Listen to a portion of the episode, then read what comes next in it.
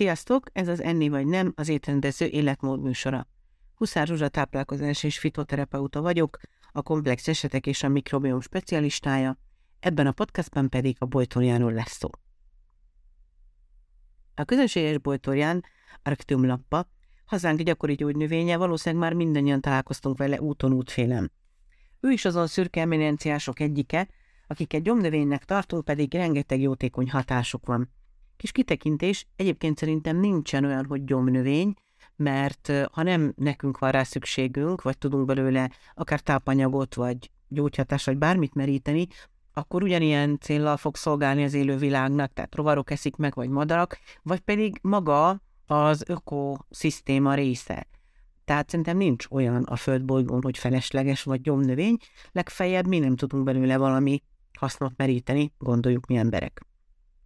Hildegard von Bingen, a középkori természettudós, botanikus apátnő, rossz indulatú daganatokat kezelte a bojtorán gyökér segítségével, de könyveiben még sok gyógyhatását méltatja. Egyébként a gyökerében, majd hogy később szó is lesz róla, klorogén és kávésav van, amit nagyon ajánlanak a mikrobiom és a vastagbé különböző fekélyes és daganatos betegségek gyógyítására, most a modern tudomány által is.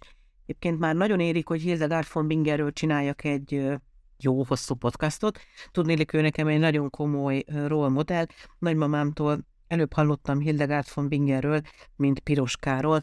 Ő egy óriási reneszánsz személyiség volt, nagyon sokban megelőzte korát, és elképesztő, hogy miket ért el. A könyveit és a darabjait már lehet olvasni, előadják, éneklik. De vissza a bojtorjánhoz. Eredetileg Európa és Ázsia mérsékelt épüvi részéről származik, de manapság szinte az egész világon elterjedt, Észak- és Dél-Amerikában is megtalálható. 30-60 cm hosszú, kívül fekete, belül fehér, karószerű gyökere van, mely első éveiben ízletes, így Japánban már több mint ezer éve használják főzéshez, de Koreában, Olaszországban és Portugáliában is fogyasztják. Friss hajtásaiból leves főzelék készülhet. A bojtorján gyökér tartalmazza a legtöbb gyógyhatású összetevőt is. De mik is ezek az anyagok, és miben segíthetnek nekünk? Rengeteg ásványi anyag, vitamin és más hatóanyag van benne. Első az arcteopikrin, ez kiváló baktérium, gombaülés, fertőtlenítő hatású anyag, főleg bőrbetegségekre.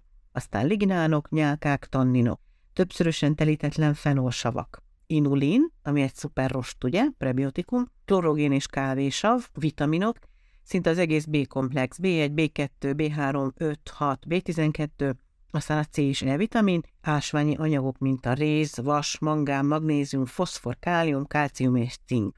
És ezek a benne található nagyszámú szuperhatóanyagok komplexként szinergikusan működnek együtt, és így nagyon sok oldalon használható fel külsőleg és belsőleg is, mint például gyulladáscsökkentésre, baktériumok ellen. A közönséges bojtorján antibiotikus és fertőtlenítő hatásának köszönhetően felhasználható a húgyutak, vese és a vastagbél fertőzéses állapotainál. Torok és mandulagyulladás esetén is jó szolgálatot tesz, a magas káliumtartalom pedig segít megelőzni az érelmeszesedést, sőt az infarktus és a stroke kialakulásának kockázatát is jelentősen csökkenti. Támogatja a mikrobiom egészségét, támogatja az egészséges bélflóra egyensúlyának fenntartását. A benne található rost, az inulin, egy prebiotikum, és ez a bélflóra jótékony hatású baktériumainak fő tápláléka.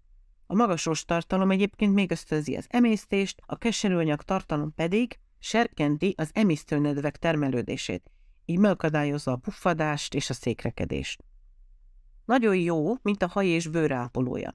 Külsőleg alkalmazva a hajhullás csökkentő, hajnövekedés serkentő hatását tudjuk kihasználni samponokban, hajszeszekben. A ezen kívül még ezeken a területeken hatékony, hajhullás csökkentése, korpásodás megelőzése, pattanások, bőrgyulladások, aknék gyógyítása, különböző sebek gyógyítása, különösen nehezen gyógyulóak, mint például felfekvésnél, vagy a diabéteses bőrtüneteknél. Bőrfiatalítás, ráncok csökkentése és az ekcéma tüneteinek enyhítése.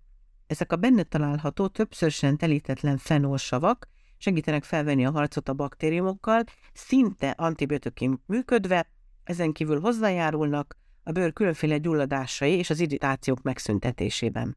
Noha szerintem minden ligetesebb területben és mezőn megtalálható, ám a bojtóriánt, ha mi szedjük, akkor arra ajánlom, ahogy az elején beszéltem róla, a gyökerét kiásva, kávészerű, gyulladáscsökkentő és probiotikus italt készíthetünk belőle, a leveleit pedig salátaként vagy főzelékként fogyaszthatjuk, de hogyha kifejezetten egy betegséget vagy egy fennálló alapotot szeretnénk gyógyítani, akkor szerintem elengedhetetlen, hogy tudjuk, hogy minden nap mennyi ajánlott milligramot vettünk ellenőrzött körülmények között magunkhoz, erre pedig azért mégis a készítmények lesznek a jobbak.